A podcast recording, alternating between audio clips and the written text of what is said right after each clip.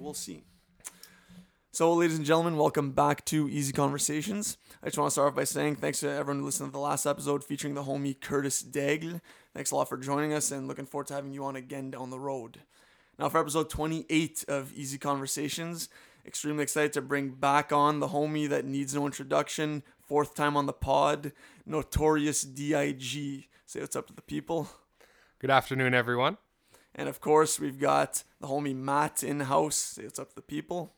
What's up, everybody? Very happy to have uh, Derek here with us.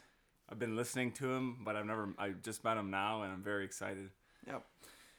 He uh, lives up to the hype, as you all know. Great. So, for this episode, we will be discussing a movie franchise that we all grew up with, loved the original trilogy. We're lucky enough to have not only one, but two additional trilogies be added to this franchise to close out the Skywalker saga in the late 90s, 2000s, and late 2010s, culminating with the divisive last two movies, especially Rise of Skywalker. So we're talking about the Star Wars uh, franchise, if it wasn't clear. It's also in the title. So, so we're going to be starting by discussing the latest movie, Rise of Skywalker, that closed out 2019. Highly anticipated movie. Um, like the last one before it, Last Jedi, very divisive, polarizing movie. I think we can just start there with discussing how we felt about that movie. So I'll throw it out to Matt first to kick us off. Okay. Uh, well, I'm very curious what Derek's thoughts on the movie, but uh, my my opening thoughts on Rise of Skywalker was everyone was talking about this movie before it even came out, and I was kind of getting sick of hearing about it and people like analyzing the trailers and reading about like the script uh, script leaks leaks and it's just like I don't even want to know any of that stuff before I go in to see it. So when I did go see it, I actually like I'm on the camp. Like I really enjoyed it. It was very entertaining. Upon first glance, like I didn't think too deeply on it. So my my at first glance, I really really like the movie. But I want to hear uh, Derek's thoughts now, like his opening thoughts on the movie. I definitely agree with your first point. Like, I really don't like the way that uh, movie culture is gone now, where like there's spoilers and leaks, and I mean, leading up to the movie, me and Eric were talking about like the trailers and stuff, and how we thought they'd kind of shown way too much in the trailers, and uh, that kind of was really obvious to me when the first like five minutes of the movie was in the last trailer. Like when Kylo Ren is on Exegol and he's walking up to Sidious, they show that. So like that kind of I, I, that kind of threw me off too. But overall, I really did not like the movie. Oh, it like see the problem with me is that it started off on the wrong foot in the sense that like the message that Palpatine sent out to the galaxy wasn't even in the movie. It was just kind of brushed over really quickly in the opening credits. And it became very obvious to me from the beginning that this movie was going to spend a majority of and way too much time trying to uh, retcon things that had happened in The Last Jedi. And I mean, The Last Jedi shares its uh, portion of the blame for that as well. But I think that they could have really made a really good movie off of what was set up in The Last Jedi. Like, people were upset, obviously but uh, they still had some good things to go off of and kind of close off the series with. And I think they kind of just wasted a good portion of the movie doing that. Mm-hmm. So I'm more in the agreement with Matt that I also loved the movie, not only upon first glance, but upon second viewing as well, because I went back to see it in theaters just to make sure that uh, my initial thoughts of the movie were how I would feel about it with multiple viewings and now that I've seen it twice I can definitely say that I love the movie. I wasn't as much of a hater as of Last Jedi as a lot of people were. I didn't find it that bad. It's definitely not one of my favorites, but I didn't mind it. And I definitely like that they did retcon what Last Jedi set up because to me that movie was a bit really goes against all of the Star Wars movies and kind of didn't fit. So I like that they just went back to what we love seeing Luke being in line with the Force, not revoking the Jedi religion as they describe it. And I'm just like I'm gonna say later on, I love all the characters in this new trilogy. I'm a big fan of Rey, Kylo, and that especially the dynamic between the two of them that they set up in Last Jedi. That's definitely one of the the strongest point from Last Jedi, in my opinion. I think a lot of people agree with that. They did a great job setting that up and built on that in Rise of Skywalker. I honestly loved all of it. Their um the dynamic between the two of them. The only issue I might have with it is that I didn't love necessarily that Rey was a Palpatine. I do not think that that was their intention when they storyboarded this trilogy, which there was definitely a lack of preparation for this trilogy to begin with. They didn't have a clear idea of where they wanted it to go, despite what they've said that that was always the plan. There's no way that was. I'm a big fan. I, I really liked Snoke. Um, they kind of did him dirty in that, just making it seem like oh, I've been behind everything all along with Palpatine. Like there are definitely some minor points or major points for some people that I could I agree with that could be critiqued, but it was just too cool to not like, in my opinion. Okay, I, I want to bring it back to what Derek said because I I said at first glance I really really liked it, but the more I thought of it, Derek is absolutely correct. Like they basically shot on the last movie, and the the problems with Rise of Skywalker be materialized before the movie even came out mm-hmm. when we knew they were they didn't know how to end it and they had problems in pre-production. Those are the major problems. Mm-hmm. And i was lukewarm on the last jedi but honestly continuity like in a story like it's better to just go with what you established in the last one and i agree with them wholeheartedly on that point. And the more i think of it i can nitpick everything in the rise of skywalker but at the end of the day it's a star wars movie. I'll take it at face value and be entertained when i watch it. If i have to write an essay on it then i'll start finding all the stuff i don't like. But a lot of people and like social media they like to to be toxic and nitpick all those little things and that influences their that like that's their whole opinion on the movie is all those negative things. Yeah, like see the thing for me was when I went to go see this movie, I was so excited for it mm-hmm. because like I'm a huge Star Wars fan. I've always been a huge Star Wars fan. Like I have a lightsaber. I've had a lightsaber since I was a kid. Like I've been into this. Yeah, exactly. In I- studio. I brought it today. I was wondering who Might have a picture today. Um, but like it's it's been around in my life for a long time, so obviously I care a lot about it, and I wanted to see this done justice, right?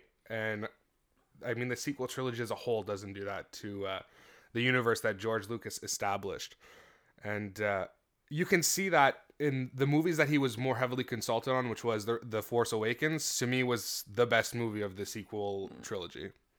We'll get more into that later, but like um, the Rise of Skywalker, it just it lost me in the first five minutes. If I'm gonna be honest, like, and I was so disappointed. I was so disappointed. I literally was like so mad inside because I really, really wanted to like this movie. Like that's what we said beforehand. I'm like, either this movie's going to be really good or I'm going to hate it. Yeah, I think you had maybe unrealistic expectations going into it. Might could that have maybe hurt your if it you lo- they lost you in the first five minutes? I mean, I was entertained. I thought it was a cool fight scene with Kylo just slashing through those people on that planet, then going through to Exegol.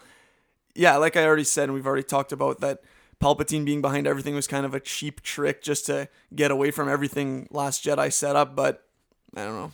Just look past it. Yeah, like I mean, you could kind of tell what they were playing at with the way that they were retconning everything like fairly early on, mm-hmm. like and it just kind of killed everything for me. And the opening crawl too, like reading it it didn't feel authentic. I agree with that. Yeah, the opening crawl, like I was like, okay, I know what to expect from this movie. It now. was very Rushed. cringe. It, It was, was- cringe. It was cringe, but the whole movie felt like I was never bored because it was like bouncing from one place to another, and like they're doing they're cramming everything in two and a half hours, and yeah, like I said, the problem started with even before the movie was made. They didn't they didn't know what they were doing. That's the thing. Yeah, and t- to answer your question, uh, yes, I had the highest expectations for this movie because it's the end, right? You can kind of look at something like Game of Thrones. The ending was bad, like I won't but it was made much worse because it was the end. It seemed so much worse because it was the end because everyone wants to be like, "Okay, this is my last impression of this." And I want it to be a good one. I want it to be a great one. I want it to go out on a high note. yeah, that well- didn't happen. well said, Derek. Like every great movie has a great ending, and a great ending can save a mediocre movie. Like that's what you remember about every good TV show or every like the ending is the most important part. Um, and I'm sorry to hear that like within the first five minutes. Like I've had that feeling in the theater for other movies, and it just sucks.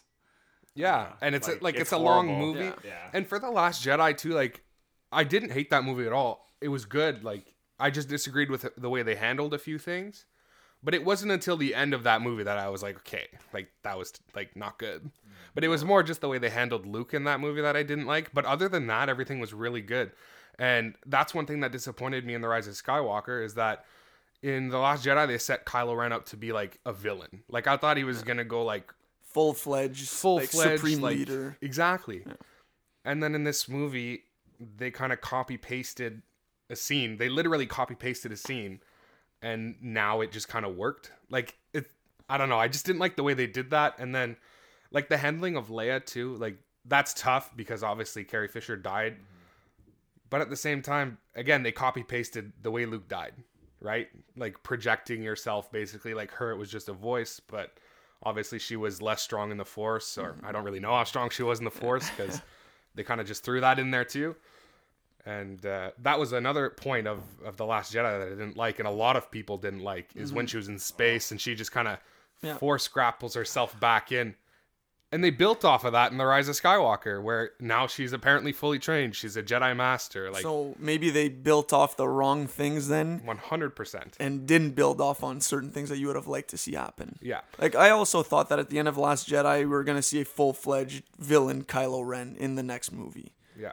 and clearly they didn't want to go down that path or they just showed that he was conflicted the whole time from force awakens to rise of skywalker and what kind of pulled him back might be his connection with Rey where she didn't want to she he wanted her to join him but she had no intention of giving in to her maybe her um, lineage and um, like what was expected of her because she's a palpatine that she would be a sith lord like the sith empress and um, i'm glad because i just love her character to begin with I mean, a lot of people don't like that she might be overpowered, but that's been introduced since Force Awakens that she's just had a natural knack for the the Force.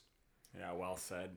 And uh, the producers of this movie, like they went for Kylo, they went for the redemption storyline because it's a lot more appealing to fans and less controversial. They didn't take any risks with this movie, and you could just see there was so much like you knew what was gonna happen. It was so predictable, Rise of Skywalker, and I knew what was gonna happen. And even the at the end, like with the uh, the Avengers Assemble moment where everyone like shows up a little late to the party, but enough to save the day. And you've seen that in so many other movies, you know, like look at all the Marvel movies. So like that was predictable. But like if you take everything in Rise of Skywalker and accept everything and you're like, "Oh, I'm just going to roll with it." It's a very entertaining movie. I mean, I've only seen it the one time. I do want to go rewatch it. Um, but no, like very entertaining, but don't dig beneath the surface too deep, you know. Yeah. Exactly, which is like, and I think that's where they suffered too, is because Disney wants to reach the mat the masses, right? So if they would have made something that was too complicated, like even the the Sith Wayfinder, that's mm. already established in Star Wars lore that that's a thing, but it's not called a Wayfinder; it's called a holocron. Exactly. Clone Wars Exactly. It's a thing, but they thought a holocron might be too complicated for people to understand, so they renamed it the Wayfinder. Right. So they kind of just Disney-fying plot exactly, devices. Exactly. And like at the end when everyone kind of showed up in the in the Rise of Skywalker, I was confused cuz I'm like where were all these people in the last Jedi?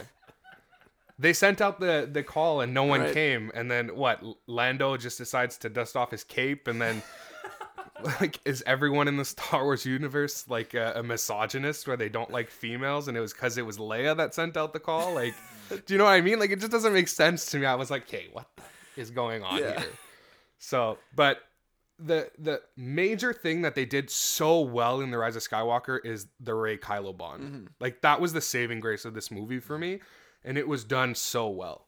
And while I don't agree with certain things that they may have done with it, where they can kind of like transfer items through the Force with the lightsaber at the mm-hmm. end, I didn't like it. But that I rolled with because it was cool. It's cool, That was to set up an action scene, and it didn't really have any major repercussions on like the rest of the universe, if you will. Like it, it was just cool. Like mm-hmm. I dig that. That's cool. And like her force power of being able to basically see things that happen through items, kind of thing. Like when she touches the lightsaber, like that's not just anybody that could have done that. That's specific to her. And it happens again with the is it that lizard thing in the in the cavern when she touches it, she Right. kind of feels like the the like not like a flashback, but she kind of feels its pain, I guess, like how it happened. So that's like another force power that they introduced in there, which it was cool when they did that in certain instances, but to just be able to force lightning something out of nothing. That's kind of that's kind of weird to me. I was I like, don't know. what the, happened the there? force healing baby Yoda did it first, so Yeah. I don't know. yeah, so- but he's old Yeah. and powerful. Like she just kind of she just does it. I don't know. Like it kind of seemed like uh they tested it in the Mandalorian Mm-hmm. to see how people would like it. And then it got thrown in there because they did like heavy reshoots for this movie too, right? Right. So like, how much did they change? Like, well, and when I read about the reshoots and the multiple endings, they didn't know like that red flags like in my mind of not to have high expectations. And when they were testing 100%. different endings with test audiences, that scared me immensely. yeah, And yeah, and like, I'd almost like to see like what else they had, just out of curiosity, because it's done. I would just like to see it. It'd be interesting. I don't. I'm not on board with the kind of stuff like the uh, I don't know what they're calling this version of the Snyder cut, but like uh, Colin Trevorrow's script. Like I don't like when they leak stuff like that. Yeah, me neither. like it's it's you're giving people like a very small sample of what this movie would have looked like right? Like it's the written it's the script. It's not anything about like how the actual screenplay would look. Mm-hmm. So it's a very small portion of it. Like a script is very minute compared to everything else that happens in a movie production mm-hmm. right? So i don't like when that kind of stuff happens and it takes away from the original movie. And like i didn't like it in the first place but i still respect it right? And i think that's super disrespectful to do that to Yeah. a movie And that only happens when the masses aren't really happy with the product in general, right? Like you'd never really hear about that for a movie that's successful. Like all, all this could have happened, right? Well, I don't think that successful movies typically have a whole other script written either, right? Well, I mean, there's always a few other uh, Yeah. alternatives. I guess. feel like. I think Star Wars is unique in the sense that the audience the audience for Star Wars movies are like super passionate, maybe the most and they ca- they literally can't please anybody. so like my take on the sequel trilogy is the first one they wanted to give something that we were already familiar with and seen before. And then people complained that it was like a new hope. The next uh, Last Jedi was okay. We're gonna give you something totally new, but then people are like, no, we don't want this Yeah. new stuff. We wanted something different. So then for uh, Rise of Skywalker, they're like, okay, we'll uh, we'll bring it back, bring JJ back, and give us more of what people want.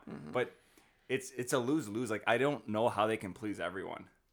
So I guess their answer is just we'll try to please the majority with like safe, low risk stuff, and kind of make it at messy at the same time. And I think that's what happened. Yeah, I think that's a spot on take on how this sequel trilogy played out. Yeah. Like one huge thing that I'll compare with like the other uh, trilogies that were made by George Lucas is those were criticized too. Like look at the prequels, s- oh. the, the prequels, they were heavily criticized, but he like stuck to his mm. guns. Writer, director, he did his thing. Mm-hmm. Yep.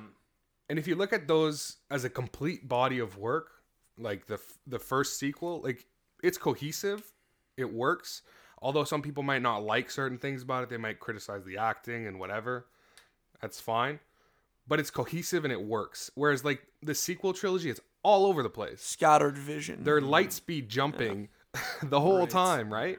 So that's where this really suffered. It's just it was mm-hmm. unorganized and it made it seem like they just wanted to milk the cow for more money, right? So we can segue into that now, basically like comparing trilogies, which we've kind of gotten into right now. So we've given a solid take on the sequel trilogy, getting into the prequel trilogy. I think we all have the original trilogy as our favorite trilogy out of the three. Yeah, of course. One hundred percent. Don't need to get into that one too much, but now when it comes to the prequel and sequel trilogies, how would you rank them in order of preference overall? So I rank the prequel higher than the sequel. So there's multiple reasons for that. Obviously, one it's because I grew up on those, and we all did, right? Like the prequel trilogy, we were young kids.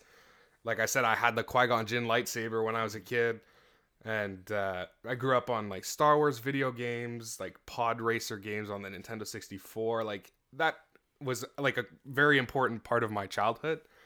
And at that time, uh, like the uh, original trilogy too was also like it wasn't super outdated like it is now. So like new people who are watching it for the first time now might think this isn't really good because the special effects for the most part don't really hold up. Um, whereas the prequel trilogy doesn't suffer from that as much because I find that it has the best uh, lightsaber fights in the whole saga. Um, in terms of how the combat is like designed, like it's quick, it's flashy, it's like very aggressive for the most part, um, and also that the characters have like their own fighting styles. Like because George Lucas put so much thought into this, he made the lightsaber forms. Everyone might not be familiar with this, but basically what it is, I think there's seven of them, and um, like a bunch of different people use different ones and whatever. So they all have like different fighting styles. It's like different forms of martial arts, basically. Like it's just the way that they fight. So it's super intricate and very layered in the sense that there's so many different things that are going on here. The acting may not have been the greatest, but Same with the scripts, but yeah, like Right, George the Lucas has always had cringe dialog right? Like he has a few good ones in the original uh, in the original trilogy, but uh, like there's some very bad ones too. Oh. his dialogue is all to advance the story and not really anything creative. It's just to make the story move along. Yeah, um, But no, I echo everything Derek said. I I like the prequel trilogy more than the sequel trilogy, and I'm very subjective because like nostalgia weighs in. Like that is why I like the prequels more because I used to watch them all the time as a kid, like on VHS, like every every week. You know, if I was homesick from school, watch Phantom Menace, and I love Phantom Menace. Like it gets shot on, but like I, the pod race, Yep. I can watch if it's on TV. I'll watch the pod race every single time. And the lightsaber fight scene is super underrated. But the Darth Maul, Qui Gon, and Obi Wan, and the music in that scene is it's phenomenal. So yeah, I'm just gonna keep um, give it to Eric here. Okay. You let us know. Yeah, I'm pretty conflicted on this. I mean, feeling like Anakin over here. Um, I love the prequel trilogy as well. I mean, I grew up on it. I saw Attack of the Clones twice in the same day in theaters. That'll tell you how much I loved Wow. it. Wow. I mean, 2002, so I was like six or no, yeah, seven, wow. eight. Jeez, but um, yeah, I love the prequel trilogy as well. I mean, the Duel of Fates with Qui Gon, Obi Wan, and Darth Maul is one of the best, if not the best, fighting scene in the the saga. But I also loved the sequel trilogy. Like the first time I saw Force Awakens, I was smiling the whole time. I mean, I love, like I've already said, Rey, Kylo, Poe, Finn, all their dy- even Han was Chewie was great in the sequel, especially Force Awakens. They're really funny and like those are definitely, well, definitely Force Awakens. I think is the funniest Star Wars movie, catered to um like a Disney style of humor, and the later two movies built on that, especially Last Jedi has some very childish humor, which I didn't like as much. But I still just loved, like I said already, the dynamic between the characters. they fly a- now. Min- yeah, that was tough. Minus the the appearance of a Rose Tico, I would say it's uh, one of the best ensemble casts. But then to bring it back to the prequel trilogy, like I was a big Anakin fan, even though his acting is criticized by many. Apparently, that's how George Lucas wanted him to portray the character. It was spot on in his vision. Uh, Obi Wan was great too. Probably one of the best fleshed out characters of the whole um, saga. Again, I know it was my question. I can't really give a definitive answer. Um, I l- like a lot of what people criticize. Like Jar Jar at the time when I grew up, I did not hate him at all. I think that's something that going back and with time, people look at and nitpick, like the midi chlorians. When you're a kid, who thinks of that stuff? Like, who thinks of criticizing that? I know how I can make you answer which one you like more. So you have you're on a desert island and you can only bring the prequels or the sequel trilogy. Which ones are you bringing? Like which Um, ones are you are you gonna want to throw Prequels, man. on? Come on. It would, ha- it would have to be prequels. Wow. Okay. I didn't. I, I thought you'd go 100%. sequels. Wow. Because the nostalgia thing is huge, Yeah, man, and that's why the. Force Awakens was so well done because it felt authentic and the nostalgia was there.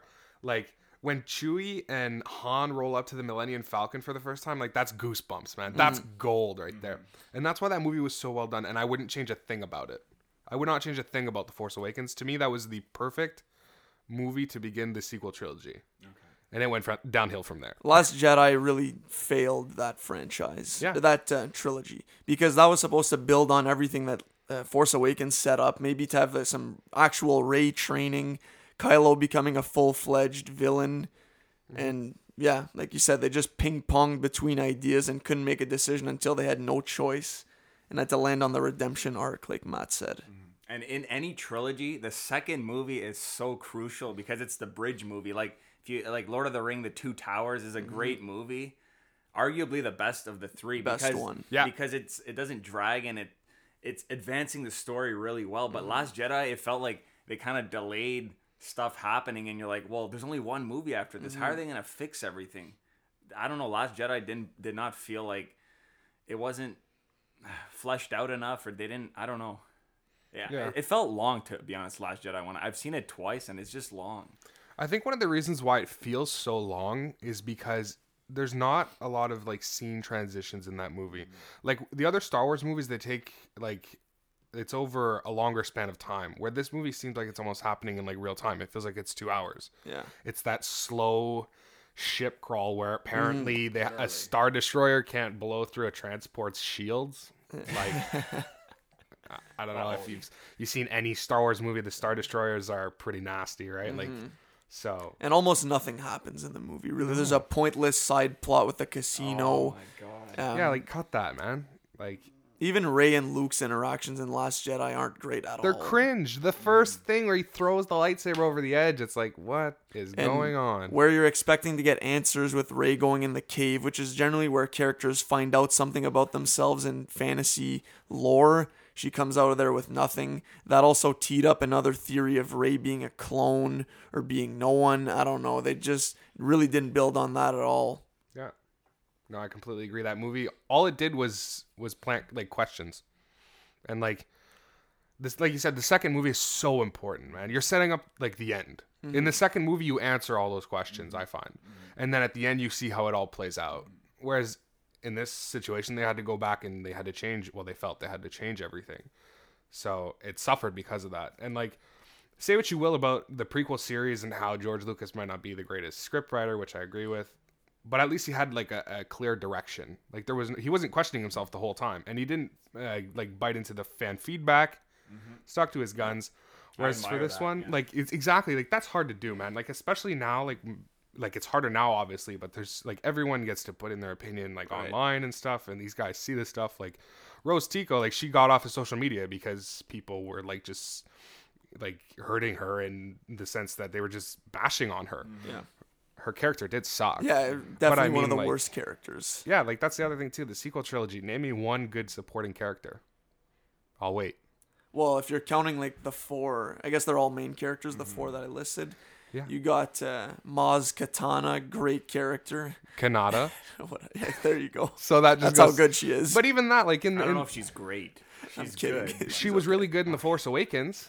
I think she was good in the Force Awakens, but then in the last movie, they almost used her to kind of fill in for Leia. Like Leia would have her pre-recorded lines that would kind of just be like quips, if you will, and then she would kind of expand on what she was saying.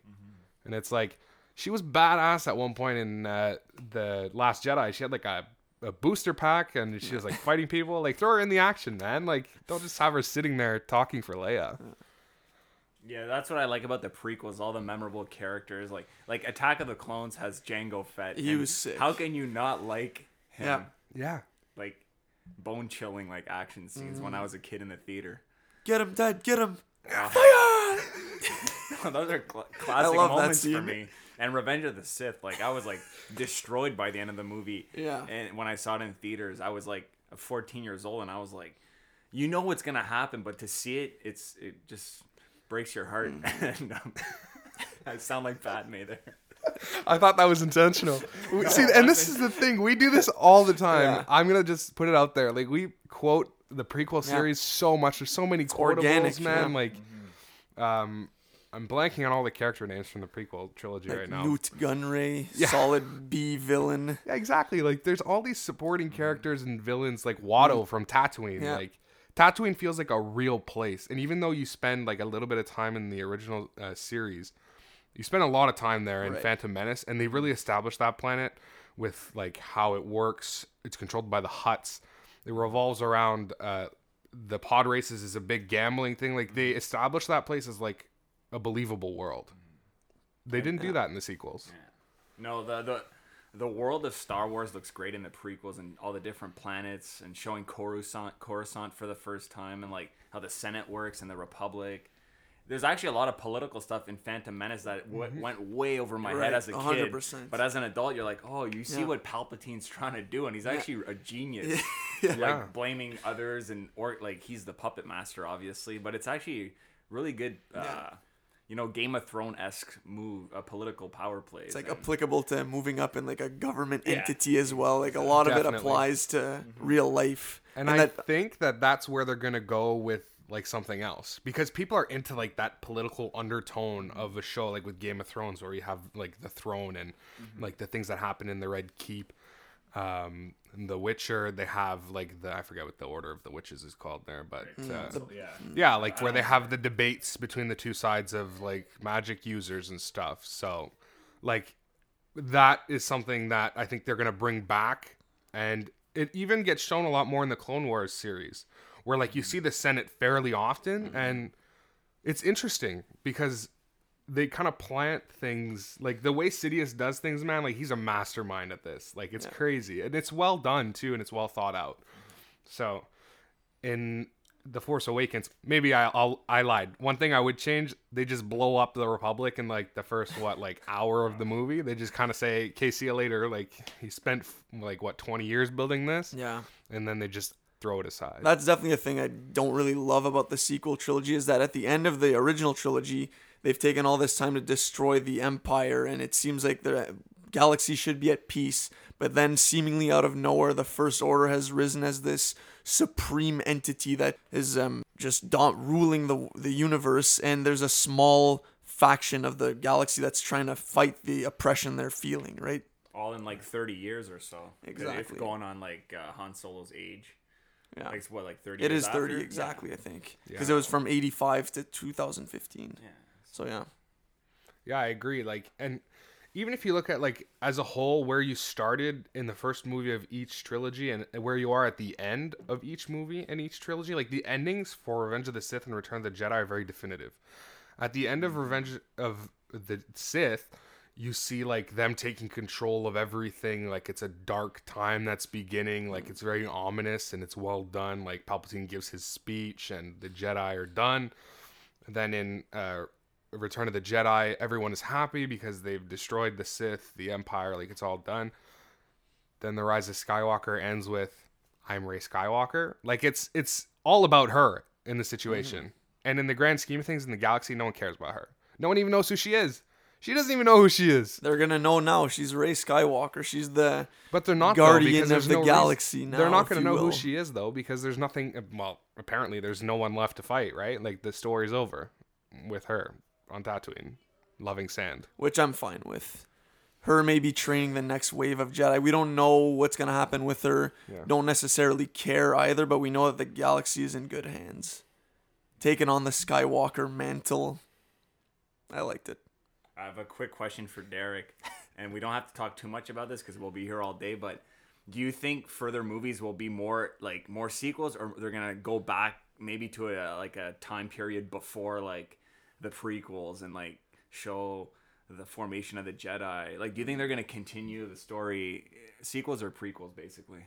So it depends how smart Disney is. Okay. Is Disney dumb and gonna make sequels? Perhaps they've said they won't, but like that's PR, right? Like they're just mm-hmm. telling people what they think they want to hear at this point. So I hope I don't want to see any more sequels Neither because to me at this point, this galaxy, like if they made another sequel and let's say it's even five years um, further than um, the Rise of Skywalker, that galaxy is like unrecognizable to me, you know. Um, whereas before Disney bought uh, Lucasfilm, there was the extended Star Wars universe with all the books and uh, things like that, where there's so many stories that were, are already fleshed out. And I think they need to adapt the uh, the Marvel mold, where they take from uh, previous work in the comic books and stuff like that, and kind of amalgamate those stories to the big screen, right? Because then you still have George Lucas's vision, but you're making it fresh. And a lot of people haven't seen that stuff or read of that stuff, right? Mm-hmm. So it would be new for most people. But for the true fans, like that's how you appease your true fans is by using like source material that's true, but then by also using it so that it can be applied to like the masses, right? You want to make those new people into lifelong Star Wars fans, right? So I think by using the original material, like um, the Knights of the Old Republic stuff and uh, the Old Republic, I think that that's where they need to go. A time where like maybe the galaxy wasn't as civilized and they didn't have like that central hierarchy of power with the Senate, and where they're building the Senate, something like that because then that has like that has very uh, big political undertones or like overtones even because it could be the the central point of of the show or movie at this point i think shows are better than movies though mm-hmm. but they'll never adapt like star wars mo- or shows for Fully. like yeah for like the main work of star wars it'll always be movies and I don't think they should go trilogies, and I don't think they should go. I don't think they should do two movies. I think five movies is where you should go. Because another saga. yeah, basically, but nine is too much. Yeah. Six is good, but I think that uh, what they might do is do five and then have like little mini series go on in between those with like the lesser important characters. Got Cassian Andor, Yeah. if you will, but that wouldn't be related to what you're talking about. Yeah, about. but similar to that, yeah, like it's a character who's like pretty integral, and you just kind of want to build on his backstory and maybe um, introduce some like new elements and stuff. Like, not that we asked for Yeah. Cassian Andor, but we're getting it. So, Speaking of TV shows, um, I'm a big fan of the Clone Wars TV show, the animated show, and I like I almost watched the whole show in syndication back in the day, like every week. And some of those episodes, in my opinion, would make good standalone movies if they wanted to do more like like solo Star Wars story, like those standalone movies. Some of those ep- some of those episodes I like are amazing. Yeah, There's a lot of like kid friendly episodes, and then there's the darker ones, and they're finally gonna finish the Clone Wars, which I'm happy for. yeah. So I like like you, I had well maybe not like you, but I had seen like a lot of the episodes when I was younger. Maybe not in like succession, but I'm watching them now, and uh, like I'm an adult now, and I still love this. Once you get past the fact that it's like geared towards kids and like sometimes the dialogue might be a little childish and what happens is a little childish. It's still Star Wars at its core, right? And um, like I think I'm midway through season three now, and uh, like it's so well done. And like you said, to make that into a movie for like certain episodes, like it's so well done. Like the one uh, when they're on Mortis, which I just watched recently, with like the light side entity and the dark side entity and like the father. Anyways, it's a super cool episode and it's in season three. Like that was just a really cool concept, and that's what's good about these shows is they can introduce things like that planets with their own uniqueness and then kind of wrap it all up over a couple of episodes. Like that's super cool to me and it doesn't like really affect anything on the grand scheme of things, but it's just kind of cool to see. So, Yeah. Like they can make a just to wrap like they can make a whole movie just on following clone troopers during a big battle. It'd be like a war movie, a Yeah. Star Wars war movie because a lot of the episodes in the show you're you're following like your main uh, clone guy Rex. Mm. Who's an established clone in the show, and it's just fun, like his com- uh, camaraderie with his buddies, and just good military missions, basically. yeah, it's super well done in the show like the way the troopers are done like Yeah. cuz in the movie they kind of they they put the helmets on and then you forget about it. They're mm-hmm. essentially battle droids, mm-hmm. Right. right? Mm-hmm. But in the show they're people. Like they all have their own little identities, their own little yeah. personalities, they have names and stuff. Like when when some of them die you're like, "Man, that sucks." Like That's my dog. Exactly, because they spend the whole like episode building this guy up and then they clap him at the end and it's like, wow, I almost mm. felt that more than I did in some of the deaths in the sequel trilogy. Like honestly, honestly, right? I don't know, that's just how I felt about it. They did a really good job with the clones in the Clone Wars. Yeah, I'm kind of getting into it now. Like I'm almost done season one, Clone Wars. I like it as well. I personally don't really want to see anything else in between episodes two and three. I feel like, and three and four especially. I feel like those two gaps of time have kind of been have ex- overextended their stay. Like there's enough mm-hmm. content out there, in my opinion. Oh, okay. It might be cool to see a live action Clone Wars, like a war movie. I see what you're saying. Like, it would be mm-hmm. cool to see, but I think seven seasons of the span in between two and three might be enough for clone related content, anyways.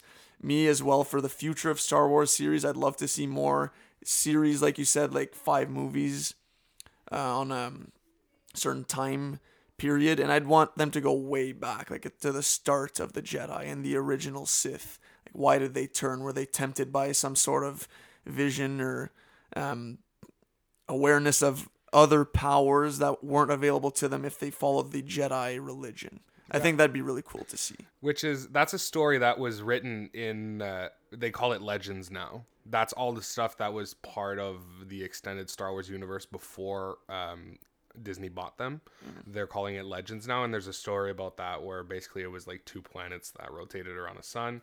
One was light, one was dark, and that's like, anyways, there's like a huge story revolving around that. But that would be so cool to see um, on the screen. And people love origin shows, origin movies. Like, there's so much uh, good things that can come out of that because you you kind of can shed a new light on on certain things um, by going backwards. It gives some things maybe a new meaning, maybe it gives a new motive or a new undertone for um, like why a character is doing what they're doing based on what's been done in the past. Um, one thing that I think that they should really do.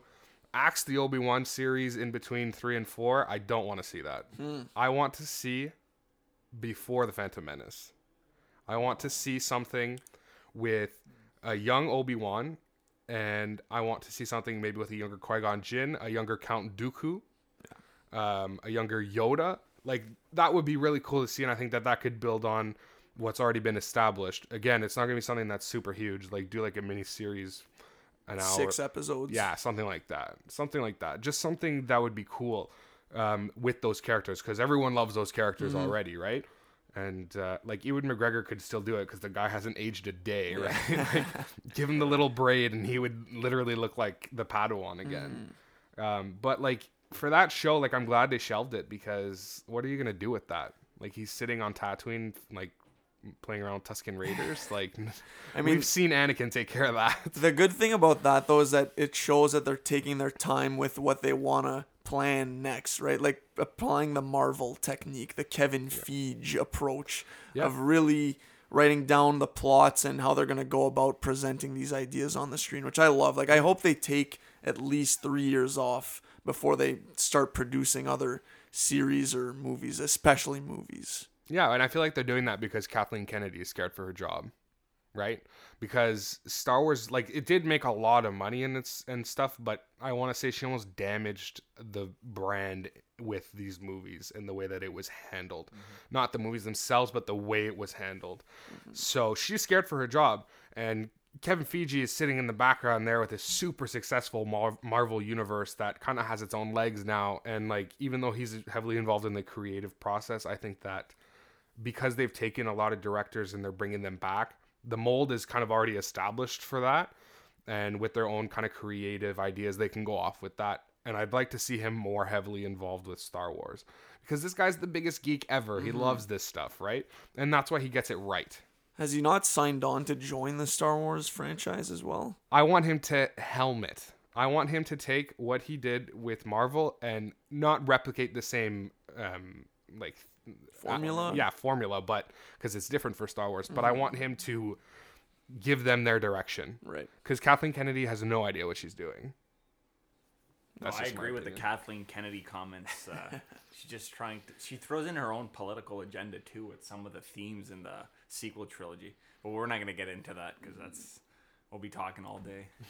Yeah, I agree though. To bring it back to what you said earlier, I'd love to see a Qui Gon Count Dooku, especially series. I don't know where Obi Wan necessarily would fit in because Obi Wan wasn't really aware of Dooku's tutelage to Yeah. Qui Gon or hadn't been around for that part of his training. But it'd be great to see. I mean, and that's another thing that to bring it back, the prequel series is that the prequel trilogy had amazing villains in every movie. Amazing. Maul, Dooku, even Grievous, throwing my boy, um, and Palpatine, of course, overseeing everything, Yeah. and Jango too. So um, I know. They had solid A and B villains in each movie, right? Yeah. Like even in the Phantom Menace, when you just really have Maul, like the the Emperor's still there, right? Yep. And he's still a, like he's the B villain in that movie, um, but he's still really good. Like their interactions together, like even though Maul's dialogue may not be delivered the best, I mean, he's a stunt guy or he's Yeah, a martial exactly. arts expert. yeah, uh, Ray Park is his name, Yeah. and like the guy's still super involved in like the Star Wars community and stuff, and he did a really good job with Darth Maul.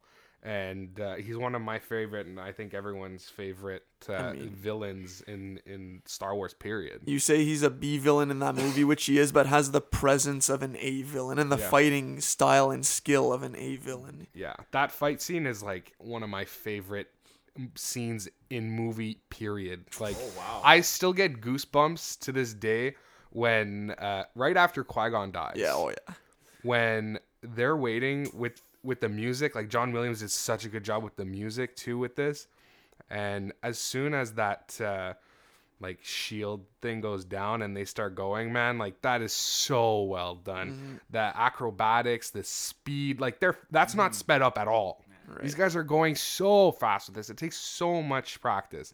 That's why Ewan McGregor did such a good job too, because he embraced that side of the character. The sequel trilogy suffered because of the uh, special effects that they used for the lightsabers. So originally they didn't have, yeah. So in the other ones they didn't have like the the light uh, refracting off of it. Like it's very noticeable in like the the forest scene in the Force Awakens, where you see the light on their faces, and that's kind of to show like who's bad and who's not. But I mean, I guess we already knew that. But anyways, so the the technology they used for that made the lightsabers heavier. So that's why you see a lot of jabbing, like uh, Slower motions yeah, as well. slower Yeah. motions, and they're jabbing a lot. Like a lightsaber's yeah. not a jabbing weapon. First of all, it's a slashing weapon. Yeah. But uh, like it, the choreography in, in the sequel trilogy is garbage. If I'm gonna be honest, like the fight scenes are not that great. And like in the Force Awakens, they got away with it because Rey's untrained. It's fine. But if you look at that fight scene and then you look at the fight scene in the Rise of Skywalker, they're pretty similar, right? Like there's a little bit more force in there. Like that was cool, but uh, the like the way they're fighting is similar. But in like Attack the Clones, even like when Dooku and Yoda are fighting, like that's hype, man. That's so sick. Lost it in the theaters. Everyone did, man. Like I remember people were like cheering. It was like Oh, a yeah. riot in there That when Yoda wild. draws his lightsaber, man. Like, and the music, man. Oh, the music is so well done in the uh, the prequel trilogy. But I'll throw Yeah. it back to you there. Yeah, that's what I was gonna segue into next. I mean, we've covered the prequel trilogy, especially in the future of Star Wars as well, pretty well. And now, speaking of the future of Star Wars, they've set themselves up pretty well already with Disney Plus rolling out The Mandalorian, which has been a extremely hyped up series for as the main selling point for people to buy or um, get in on Disney Plus. And my God, did that not disappoint? Amazing series, in my opinion. Eight for eight on every episode. Absolutely loved the character Mando Din. Uh, Pedro Pascal is amazing with his very minimalistic acting, but has a had a presence about him in every episode. And what they did a great job introducing different planets, characters, um, guest actors, cameos, everything. The action there's a pretty significant action scene in every episode. Solid choreography. Um, Baby Yoda. I mean, what else can you say? Yeah, what I love the most about The Mandalorian, and again, I liked every episode. Like Eric said, I like every episode too. But it res- the, to me, the show resembled like a western. I love western movies, and this show was like watching a western because you have the main character who doesn't say much. Yeah. He's he's just roaming around. A lot of the episodes are actually like directly influenced by some of my favorite western films example episode 4 sanctuary is it is the magnificent seven. It's mm. a rip off of that movie which is a rip which is a remake of a japanese movie seven samurai. But go. and george lucas was inspired by the director of Sa- seven samurai to make st- when he made star wars. Anyways I- i love westerns and this show was just like watching a western for me. Just like episode 5 the gunslinger. That, that reminded me a little of unforgiven with clint eastwood and then like episode six, the prisoner, that was just like a cool mission with working with people you don't want to work, and you know eventually stuff's gonna go wrong. Just kept me on my toes, and I think the strength of the show, like our main character, the look and the, uh, like the the super nonchalant, like uh, uh, he's not flashy or anything. He's just cool, you know. He's like to me, it resembles Clint Eastwood the most because he's like like that in his movies. Uh, Derek, what uh, what are your thoughts on the show? Yeah, like that's it's, it's a really cool element that they did, and like it's always a good thing to kind of pay homage to the films and uh, pieces of work that have come before you. And uh, there's a reason why those movies are classics and they're still like enjoyed today for like the movies that you referenced because like the stories and the way that they progress are interesting. And even though you know what's gonna happen, you want to see it play out with these characters. Um, Mando was a really good show for me. Um, I really liked it, and um, I want to see more. Um, I wouldn't even mind, like, because this has been so successful, I wouldn't even mind a second series about Mandalorians, about the Mandalorian War, which takes place a long time ago in the Old Republic, where um, Well, I think actually they show the scene with the battle droids that is referencing the Mandalorian War. It might be.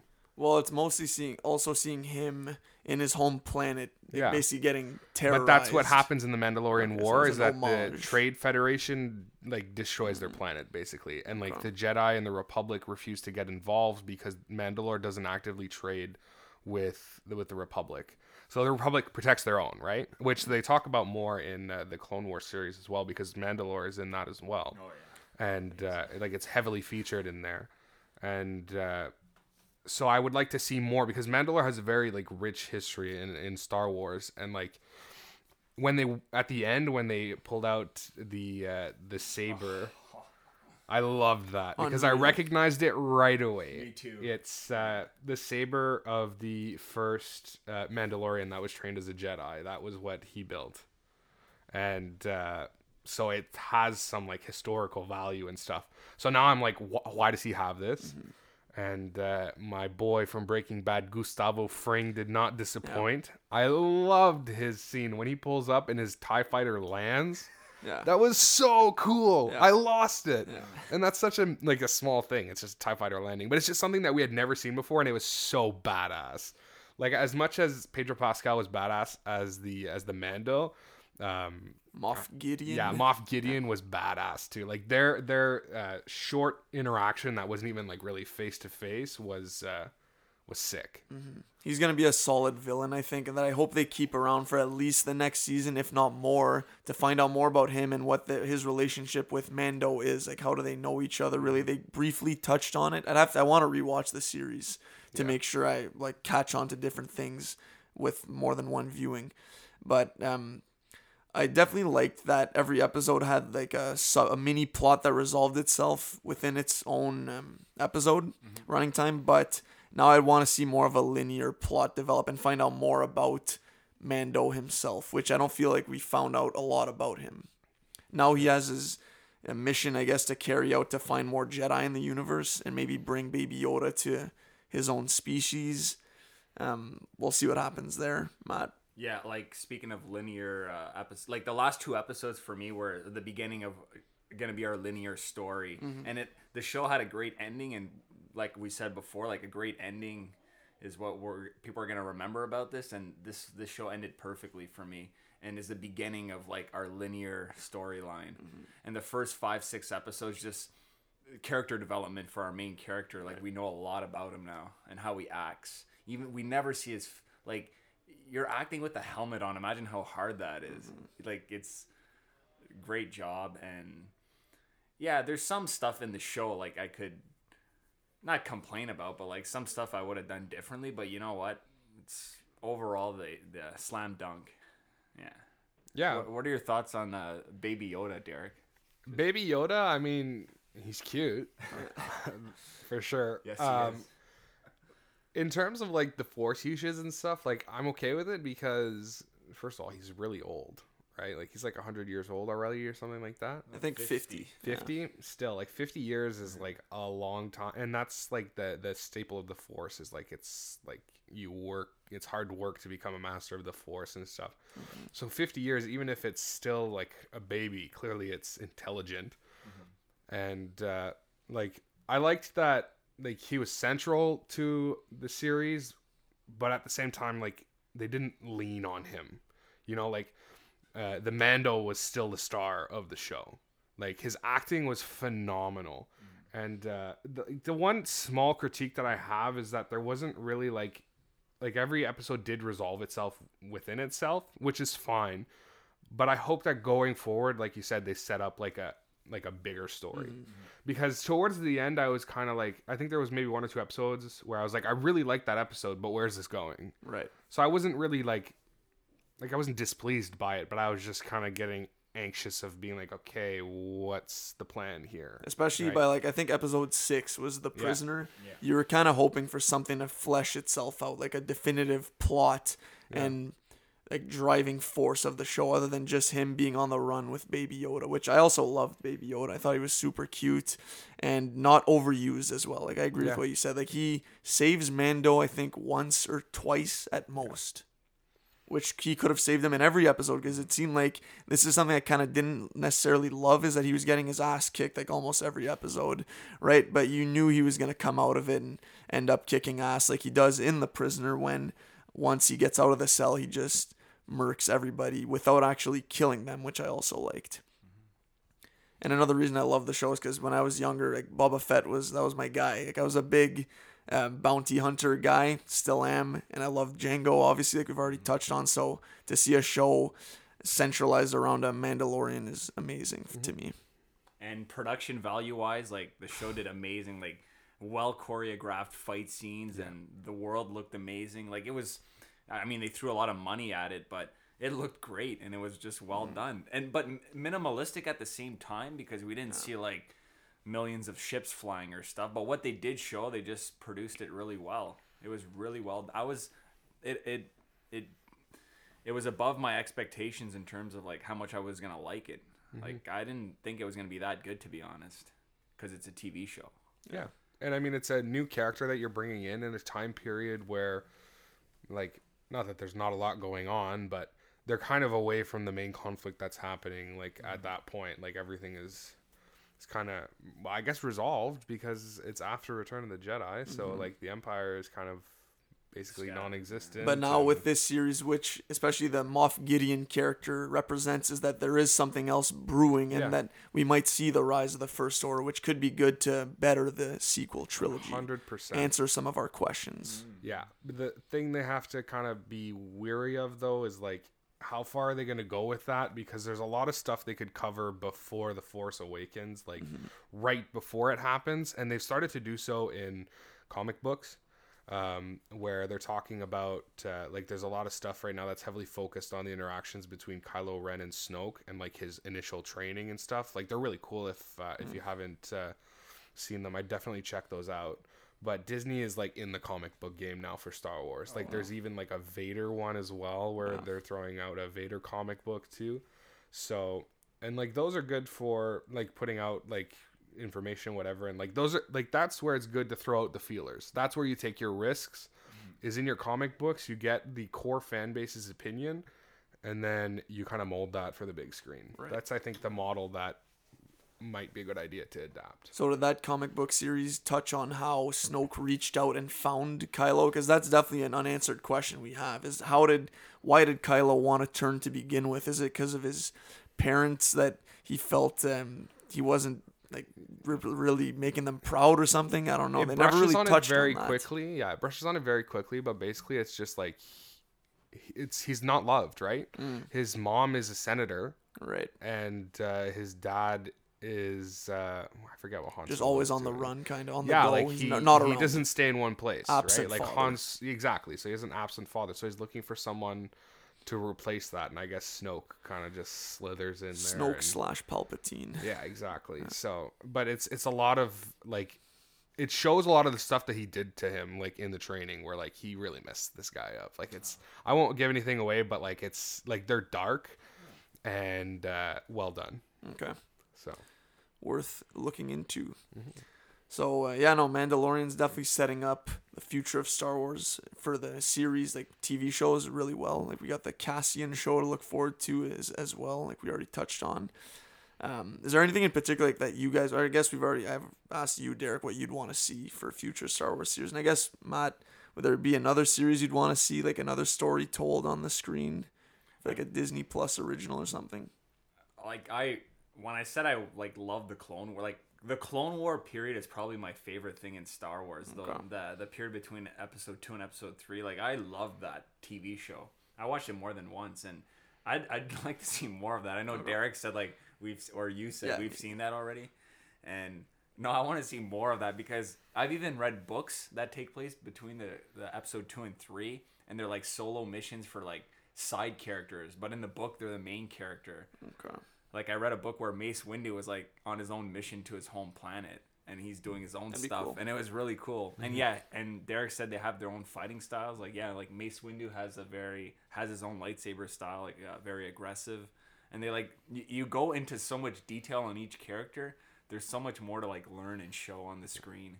And the Clone War period is my favorite. So Mace Windu is such a cool character. Underused. Yeah. He was sick. And one thing that I find like the coolest thing for me about Mace Windu, other than the fact that he's Samuel Jackson, he's one of my favorite actors. Yeah.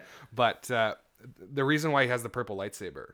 So when Samuel Jackson went to uh, like when he got the part and whatever, he said, "I want a purple lightsaber," and George Lucas said, "Well, there are no purple lightsabers." And then he probably put a mother in there. And he said, I want a purple lightsaber. So George, what he did is he changed. Well, I guess he kind of created Mace's story. So Mace Windu is a, is a master of the seven lightsaber forms, and he created his own lightsaber form. So that's why he has the purple lightsaber, is because he's a master of every form and he's created his own. So he's known as like the best fighter in uh, the Star Wars universe. So it's cool. Yeah. Quick question though. So in Revenge of the Sith, does is he is he better at uh, with his lightsaber than Palpatine, or does Palpatine orchestrate Let that to make? Yeah, but but Mace is supposed to be the best. So does Palpatine make himself in that like on purpose? Does So- he take the dive? I want to think that Mace actually did best him, but. Palpatine is too smart, and I really think that he let him win to put himself in that position to have Anakin Yeah, see that the Jedi really want to overthrow him, that maybe they are evil, and to make his point of view, which is the evil point of view, be the good point of view kind of thing. So that's where unfortunately I have to lean towards, but I do I would like to think that Mace Windu is just a better lightsaber fighter than Palpatine. So here's my take on it. I think that Mace would have beat him eventually, but I think that Palpatine threw the fight. Okay. Because if you look at like the way it happens, like if you kind of slow it down and think of what's going on and you put yourself in Anakin's shoes, which by the way, in this in, in Revenge of the Sith, he's like 18 years old. He's still really young. So that's why he's so rash and like in Attack of the Clones, he's younger than that. He's even like, Like 15. 15, He's yeah. a teenager, man. Yeah. So like that's why his actions, that's why he's childish. That's why he, he is the way he is and he kind of has these anger outbursts because he's such an angry person at a young age. But like if you look at the way it's timed in the fight scene with Palpatine, like when Anakin comes in, it looks like Palpatine is like in distress, and it looks like Mace Windu is about to go against the Jedi Code and everything they stand for. Mm-hmm. So he manipulates the situation to make it seem like Mace Windu is in the wrong, mm-hmm. which arguably he is because it's against the Jedi Code. Blah blah blah blah blah to kill someone who's unarmed, which clearly he isn't because he Exactly. has force No. force fingers. No. But uh, like in that point, it seems like he's defending himself, mm-hmm. right? You're right. So like that's why Anakin steps in because he thinks he's doing the noble thing there. So put yourself in that mindset where you have a teacher, you have a, a mentor, a father figure who is going against everything he's ever taught you, and then you you're reserving yourself and you're saying, "Okay, I know what well, I think I know what's right here, so I act because I have to. I'm defending the person who is helpless at this point." And then he thinks about it and he's like, "What have I done?" Like he doesn't know if what he did was right or wrong. And at this point he's already in it, so he kind of just has to go with it. Yeah. At that point Palpatine has a full grasp on him and I think that's why he threw the fight was to have that happen. Cuz at that point he was already conflicted. The kid had no idea what he was doing with his life. Um, and uh, it took that thing to just throw him over the edge. well explained. So actually, now we can segue into listener questions, which this ties into well, which is from Zach, my brother. What's the best fight sequence ever from any related Star Wars production, one-on-one and or group fight? So that's definitely an interesting fight scene in itself, right? Yeah, that fight scene suffers because Ian The McDiarmid is very old. Yeah. Mm-hmm. So I would have rather them kind of use like a stunt double because he's wearing like a lot of makeup and stuff mm. with the face and stuff. So I would have rather them use a stunt double. I think that could have been the best one. But sorry, I kind of jumped out there and I'm gonna steal the thunder. But my favorite fight scene out of all of them is Anakin versus Obi Wan: Revenge of the Sith, just because it's a long fight. It's 12 minutes. That's like from start to finish, 12 minutes, and I'm in that. I'm keeping the dialogue at the end because that part is like very important to that where um you know Anakin's like about to burn alive and they have their interaction like that hits hard man the acting there like Ewan McGregor does such a good job of conveying the emotion that he has there like that's real man and like watching like uh, special features and stuff you know how many hours they trained for this and like that's hard to do man like the conditioning that you need to do that to like fling that thing around for that much as time. fast like, as they were going to. and they're going so fast. crazy. Like it's for me in terms of like like speed and chore- choreography. That one's the best one. Okay, so I'm I'm not gonna go with what I perceive as the best, but I'm gonna go with my favorite.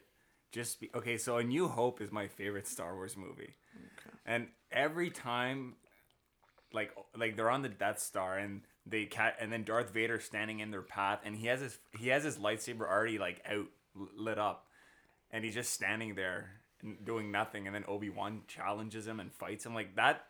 That's one of my favorite Star Wars moments and I kind of really like that fight because it's slow and almost it's got a like an elegance to it, kind of like a Japanese samurai fight where it's calculated and thinking about their moves. Like that's one of my favorite lightsaber moments. Uh, okay, like best fight maybe is the Darth Maul most entertaining. So those are my two answers. Right, no, it's fair. Yeah. I mean, there's also the bigger picture in play in Yeah. the Obi Wan or Ben versus Darth Vader Yeah, fight love that scene, right? That's a really good fight, and I think that if like had it been done with later technology, it would have been obviously a lot better. Like Alec Guinness was also very old when they did that, um, but still, even that, it's still a great scene. So I love it, and like the the sacrificial moment, like it's so well done. Arguably the most impactful fighting scene, Yeah, I like. lightsaber battle. yeah, I think that's why it, I like. I love the scene. it's what Right. it sets up, man. Yeah, like it sets exactly. the tone Yeah. for so much. So for me, I would agree with Derek as well. It's the Anakin versus uh, Obi Wan fight scene. It's just amazing. Um, that's the thing, and that's where like we've already talked about the sequel trilogy kind of failed. Is that I wanted to see some fighting stu- scenes similar to the what Revenge of the Sith showed us, which was fast paced, aggressive, just two Jedi and one Sith at this point at the peak of their powers, just going toe to toe, and we just see how powerful Obi Wan was as well, right at the height of his power, that he could take down the one who was the chosen one at the time, right? And then that's the fall of uh, Vader. I mean, at that point, it's over. He becomes Vader after that scene, the Vader we know in the original trilogy. Yeah. So um, that that'll be mine. But also, Duel of Fates, Darth Maul versus Obi Wan and Qui Gon again is one of the best ones. Probably my number two. Yeah. Yeah. Um, one fight that I think is really cool, and I would have liked to have seen go on maybe a little bit longer, is uh, in Revenge of the Sith, uh, Dooku versus Anakin. Mm. That fight scene, the way it's choreographed, like you feel like when he says uh, you have anger but you don't use it, and then he does, like you feel it. It's so aggressive. Like the lightsaber noises get louder. Like the special effects with the sounds are, are are different. And then like that fight is very impactful too. Yep. But again, it's not like a main fight. So that one's kind of like a, a one off where it's like in the side because it's just setting up like the actual movie. Like right? you said, it's fairly quick as well. It's just to show how Anakin's powers have doubled since they last met. So, um, and I mean the decapitation too with the red lightsaber too is just just a cool scene, right? Yeah. Very, very cool. And we start to see where Anakin will be headed in this movie. That quickly giving into the dark, and um, yeah, no, it's a Star Wars. I mean, lightsaber fights are the best. Yeah. Those are my favorite action scenes in any movie. I want to say, just so cool to see like those weapons be used. That's unique to Star Wars, right? Yeah. Oh. So picture this: there's a movie in the saga that has no lightsaber fight where they don't like the lightsabers don't clash. In the in the Last Jedi, there's no lightsabers that clash in that whole movie. Oh, because Rey's fight. Yeah, the guards she's fighting don't have. The oh, guards she's fighting don't have lightsabers, and Luke Skywalker's not Right. actually there, right? See, that was a, f- a bungled opportunity in not having Kylo and Luke fight there. Like I would have much rather see Luke sacrifice himself a la, Ob- a la Ben Kenobi in A New Hope, right? That would have been much better, a fit more fitting send off to Luke. Yep. Um, it has the it's I guess similar impact that Luke's always with Kylo. Yeah, well, like that could have like um it could have gone one of two ways. It could have cemented him as I'm completely evil now. yeah. I've killed my past life because Luke Skywalker no longer exists. My ties to Ben are done, right? Ben Solo, the ties to that are gone because I've killed Luke Skywalker. I'm Kylo Ren now. It's over. Or he could have went the other way, like that was my my my mentor, my friend, like, and that could have maybe brought him back. But they squandered that opportunity. So I still like the fight scene with uh, Kylo and Rey and the guards. I thought it was cool. It was, but again, there's so much like jabbing, man. Like That's her know. fighting style, though, and But I think Kylo's too. I don't think his is jabbing as well. His is more like a brutish, uh, shoulder down. Yeah, but he's like he stabs through them. Like that's Yeah. what jabbing is like stabbing through people. Right. Whereas in like other shows, they cut them down, right? Mm-hmm. Like they slice through them as opposed to stabbing through them. Yeah, like anytime Anakin fights is amazing. Yeah. And in the Clone Wars TV show too, I love the lightsaber Yeah, fights. it's- They're, it's it's, really fluid. well done Yeah. actually. Oh, underrated. It's very fluid. Yeah. Whereas like uh, Rey and and Kylo's felt very segmented, Mm-hmm. and like Well, well said. I don't know, like it's just that scene too. Like the production on it was garbage. Like the room is just red. You know, like it's just they try so hard to put in like that Sith tone and like make things like ominous and evil that they just have a red background. I thought Yeah, I actually liked the yeah. the style exactly. I like the style of that scene. But it's just weird. Where like inside of a, a spaceship, you're not gonna have like you've you've never seen something designed like that before in Star Wars, we right? have now. Right? We have now, and it was trash in my opinion. But it would have been way cooler to have like like a proper ship, like a proper throne room, like Palpatine's throne room. Like his is cool, and it has like little elements that call back to his Sith origins with like the statues, which are uh, original Sith lords, um, or not original Sith lords, but like people who followed like the Sith religion when it first started. But this has nothing. It just has like a little podium in the middle with Snoke sitting on it, all decrepit, like. I don't know. bringing it back even more actually un- kind of unrelated but would you like to see a, a sheev palpatine origin story like growing up on naboo rising through the ranks of the senate prior to what we see him in phantom menace and getting in tune with the, the ways of the sith especially with maybe under the tutelage of a darth plagueis No, because so there's a book called Right. Darth Plagueis, and uh, it hashes out what happens with uh, Palpatine and kind of how he ascends and stuff. But I'm done with that. Like, let's Let just leave. die. Let the past die. Kill it if you have to. Like, Palpatine was a sick character. Just leave him alone, man. You shouldn't have brought him back in Rise of Skywalker. I don't want to see him brought back in another show either, because they'd have to recast, use a different actor, right? yeah And like if we saw how that went with Solo, it didn't go very well. Mm. Oh. So let's let's leave that alone, right? Because you have an iconic character that you would need to replace with a seeming like probably a no name or B list actor, and hope that they can grow into that character to make it something great. Mm-hmm. Leave Palpatine alone. I agree. All right Next question. keep it short Next all right question. so this question is from a faithful listener Sam. Yep, the homie Bassam. Question for y'all. So we've covered this already, but we can give it this a go. What's your opinion on the prequel hate? I've heard everything from there's no emotional connection to any of the characters to the plots were boring. Do you agree with any of the hate, or do you think the prequel haters just have a massive hard on for the original trilogy? Um, it's very hard for me to talk about that because I'm like blinded my, by nostalgia. Like I, I can't see stuff that's wrong because I loved it as a kid. It's just I can't see it in a negative light. Even Jar Jar, I did not mind. But then someone like my dad who saw the originals in the theater, like is like, oh, this is garbage, because like he he can't see it the same way. It's hard for me to answer because I'm I just loved those movies as a kid, and I still like I rewatch them, and I'm like, these are really fun movies. Yeah, because we weren't as analytical back then at all, right? We're just taking it at face value, like some probably some younger kids growing up with the sequel trilogy mm-hmm. are growing up with these movies. Whereas now we're older, we can I- analyze them yeah. a little more. And I accept every flaw or perceived flaw because I, I just don't care. So yes, I can see the hate because if I'm imagining myself like a person that saw, uh, like I've seen the originals in the theater, yeah, of course. Like if I was my dad, I could see why he doesn't like the prequels. Yeah, I'm not like a complete moron. I know some of the CGI is spotty, the dialogue's cringy. Hayden Christensen's acting is, yeah, it is what it is. But yeah, I can see that. I just doesn't bother me. No, I agree. I'll, I'll echo that because obviously, like like you said, like they're not perfect movies. yeah, The thing that doesn't get enough respect is the body of work of the prequel trilogy and how it complements the original trilogy by showing you how things came to be and like it really gives the the major part of the prequel trilogy is Palpatine, right? Like in the original trilogy, he's not around too much. He doesn't come on screen till Return of the Jedi, right? No, he's in Empire. Hologram. Is he? Yeah, the hologram. Yeah. Oh, the hologram quickly. So, um, so you don't see him in person until Return of the Jedi, mm-hmm. and even at that, he doesn't really do that much. He's still very badass. Don't get me mm-hmm. wrong, and I loved his role in that mm-hmm. movie.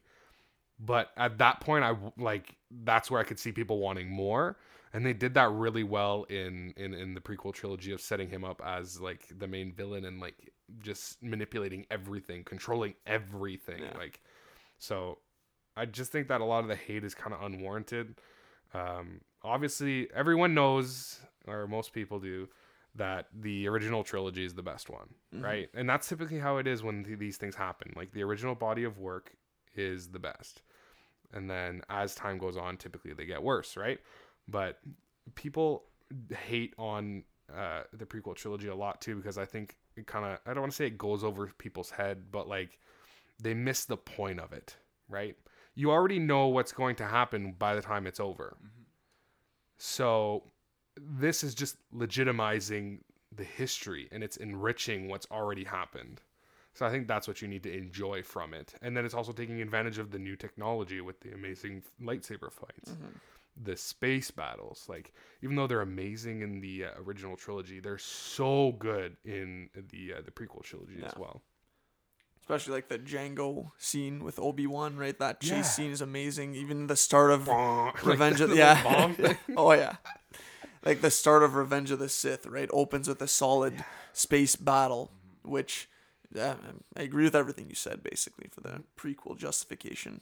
and like Revenge of the Sith or the whole the, the whole prequels like people don't talk about this but I find them very like Shakespearean in terms of we have our tragic hero Yeah. with a tragic flaw which is like the like in every Shakespeare play. Like we know he's it will be his undoing you know his be it his like his impulsive actions his rash actions will lead to his undoing which we know will already happen. So it's very tragic watching those movies. You know what's gonna like in watching anakin as a 11 year old or whatever in phantom menace you know he's gonna grow up to become what he becomes and it's you're seeing it is it's very tragic i find Yeah. the prequels and sad like revenge of the sith is very sad because you're seeing a beloved character throw everything away and he doesn't think what he's doing is bad like it's it's kind of twisted It's all about point of views, and it's also like Exactly, yeah. squandered potential Exactly. too, right? Like they see Anakin as the chosen one, the one that's gonna restore balance to Mm-hmm. the Force, and he inevitably does. But it's there's some bumps along the road, right? Well, and see, that's the huge thing that people don't understand is what is balance, right? Balance is when both sides are equal. If they were to destroy, that's what they say that's incorrect. And the Jedi are, Luke Skywalker says it like dogmatic in their view, where they think that they're good, they're completely good. Well, no, they're not because they invade worlds and stuff too, right? They get involved in things like that uh, benefit them, the Republic as a whole. Um, but what was I gonna say there? I dropped my. it's like the benevolent benevolent conqueror like in Yeah. order to restore peace you do have to go in there and take command of the military in those planets Exactly. Like, you help every- those that can help or Yeah. or won't help themselves. It, Right. It's your opinion of what uh, what is best for everyone, and that has a major political undertone for the real world too, which is something that people don't really acknowledge. Mhm, which Mando is acknowledging though, right? Like Yeah. we're seeing now that's after the fall of the empire. So now we're seeing how some worlds are affected by not having that order at the top that's really helping these worlds that are in poverty, right? Like the scene with I forget the guy's name there, the older man that gets killed by Moff Gideon, oh, who wanted baby Yoda. Like he directly speaks on that, the positive impact that the empire had on certain systems. Yeah, then that's gold because even though like the empire is the republic rebuilt on a different foundation, it's fear as opposed mm-hmm. to um, diplomacy, mm-hmm. and that was really cool. And I liked that they touched on that in in Mando because if it, it re- reflected some some regimes that have existed in the world already and how it's like when people are afraid they behave mm-hmm. in certain situations or they revolt. So like it was it's cool. I, I like when they have that kind of real world uh, reflection in in uh, in movies, it kind of makes it like an easier pill to swallow, if you will, or it might give you like a different perspective depending on what side of the conflict you are on. Mm-hmm. Yeah. Yeah, well said, that Derek. There's a lot of stuff you can take. It's not just. There's a lot below the surface, and George, I think like under like he did a great job of presenting that arc of good turning bad or that whole like I said the whole Shakespearean thing was presented really well. And Yeah. people just shit on the negative for the prequels, but there's a lot there. Now I don't know how they're gonna age in like 20 years. Is the CGI gonna look even more dated? Because the Phantom Menace, when the droids are walking on Naboo on the grass at the end, like it looks does Yeah. not look real. It's bad. It is bad, but you know what? Nothing we can do about that. it. Exactly. Yeah. It's 1999, and he like at, when that came out, that was like the best at the time. Yeah. Yeah. Yeah, I, I think that one major point for the prequel trilogy is that, like, I'm not saying they shouldn't have cast Hayden Christensen, but a younger actor might have been a better idea because he's like almost as old as Ewan McGregor. Like, he's in his mm-hmm. 30s mm-hmm. now, so like, or no, he's probably closer to like late 30s at Yeah. this point. And his character's like 15 in Attack of the Clones. And they look like they could be brothers. Like obviously Yeah. Ewan McGregor looks older than him there, but that's what the dynamic shifts towards in the third one especially, right? Yeah. That he doesn't really see him as a son, he sees him as a brother. He outright says it, Yeah. right? So like that's like the thing that happens all the time in movies is that they don't want to use young people because it's kind of barbaric to see young people getting chopped up with lightsabers, right? Like they did the same thing with Game of Thrones. Like those they're kids in the books. Mm. Yeah. Whereas in the show they're like Uh, mm. they're adults by the time it's over. right. So I think that that's maybe something that he should have kept in mind when he had Hayden play the role the way he did, because he had him play Anakin as if he was 15, and those reactions are that of a 15 year old. Like that's why it makes sense to me the mm-hmm. way that it's acted, Right. because he's acting down to a certain age. He's like a teenager. He's an impulsive teenager, but played by a, an Like actor in his 26 year old. Exactly. Like imagine you're Like, like, he looks 15 much years older old. than 15 in exactly the second one. exactly right? like imagine you're like fi- like 15 years old and your mom Yeah. gets kidnapped killed and you're super Right. powerful and you lose your shit like Yeah. you're killing them all Yeah. the women and the children every last one of them Yeah, that's a sad scene. I mean, It, oh, that's It a is, super man. sad it's scene. It's comical the delivery, but Yeah. like uh, but if you sit there and you take it in and then the way they kind of blend in the Darth Vader music, Oh, man, man, it's great. I still get goosebumps every time because that's the first time you really see it, Mm-hmm. where he's becoming Darth Vader. Yeah. and he's still a kid, man. Like that's the thing that they didn't do well in the movie either. Right. They they just say like, um, like they don't say how many years have gone by. They don't say how old anyone is. Like Right. if they had made it clear that he was a teenager, then it would have been better received. Yeah. It's true. Like his turn is fueled by loss, and it is to bring it back to what you said, extremely tragic, right? Like his mom, and Shmi, and then he doesn't want that to happen again. And I don't know. And he saw it happen, Yeah. man. He saw it happen so many times. Imagine every night you go to sleep and you see your mom like being murdered, your your wife, your your love dying. Like that messes a person up. Yeah. Mm-hmm. And he's young, man. Like it's anyways, it's just crazy. And I think that he gets way too much hate than uh, than what's actually deserved because people don't understand the role that they were trying to portray. yeah. yeah, well said. And now we've covered the prequel trilogy extensively. Well, I think it needs to be talked about because people. I think that's what the the least amount talked about are the prequels. People always talk about the sequels now and the mm. originals, and then Yeah. the prequels like, oh, the prequels suck. That's what I hear at work all the time. Yeah. Oh, the prequels suck. And then I start talk mentioning all the cool parts in each movie, and they're like, oh yeah, that was pretty awesome. That was awesome. They just they're just going with popular opinion, like, Yeah. oh, it's cool That's to true. just say they suck. Because Yeah. they don't understand it. It's like I mean, like I don't want to say it like obviously that's kind of rude to say, but like No, no, not that they- they're just not acknowledging the worth that's there. They're taking everything at face value, which you cannot do with Star Wars. I'm mm-hmm. sorry, but you can't. You know, it's like if you're sitting there with like even Game of Thrones, you cannot take that at face value. You can't pop up in season seven and be like, "Oh, I mm-hmm. like this show." You have no idea what's going on. You don't know how the world is structured, how things work. Mm-hmm. It's like as if you were Captain America frozen in ice for 50 years and then you pop up into a society and you're trying to know what's going on and understand it. You don't. There's no context. You had Yeah. a date. Yeah. yeah, and apply like the same principles that were ruling society back when Yeah. you were alive, right? In your era, basically. Yeah. Yeah.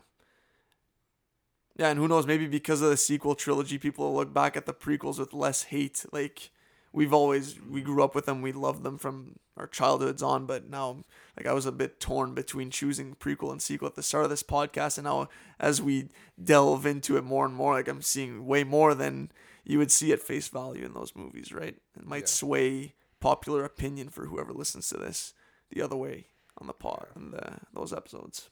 Yeah, like the Rise of Skywalker. Like I know we're back on this again, but there's just like there's so many things that they did wrong in that movie that if they would have changed those things, it would have made the movie better. But that's why like there's so many things, and that's why I dislike that. That's my least favorite movie of them all. By the way, Oh wow. Throwing in Solo in there? No, we're No. just talking Skywalker. we don't saga. acknowledge the uh, anthology movies. Okay, like that's that's That's uh, different, yeah. Yeah, you can't put Solo on the same wavelength as Return of the Jedi. But in terms of the saga, Rise of Skywalker is at the bottom for me because there's that's the, the that movie has the most things that went wrong for me. That if like you were to fix that movie, you would have to change the whole thing. And because like again, I didn't enjoy it the first time. I've seen it a second time. I still didn't enjoy it. Like if anything, I disliked it more the second time. Um, whereas the Last Jedi, there's a couple things you fix in that, and it's a good movie for me. Oh wow. Like it's a great movie for me, honestly. A couple of things Like, what would you fix specifically? in from the Last Jedi. Um, the scene where Snoke dies was absolutely stupid. Like you're narrating what's happening to you, and then he does like, anyways, that was just dumb. That's literally spitting in the face of the intelligence of Snoke. Like True.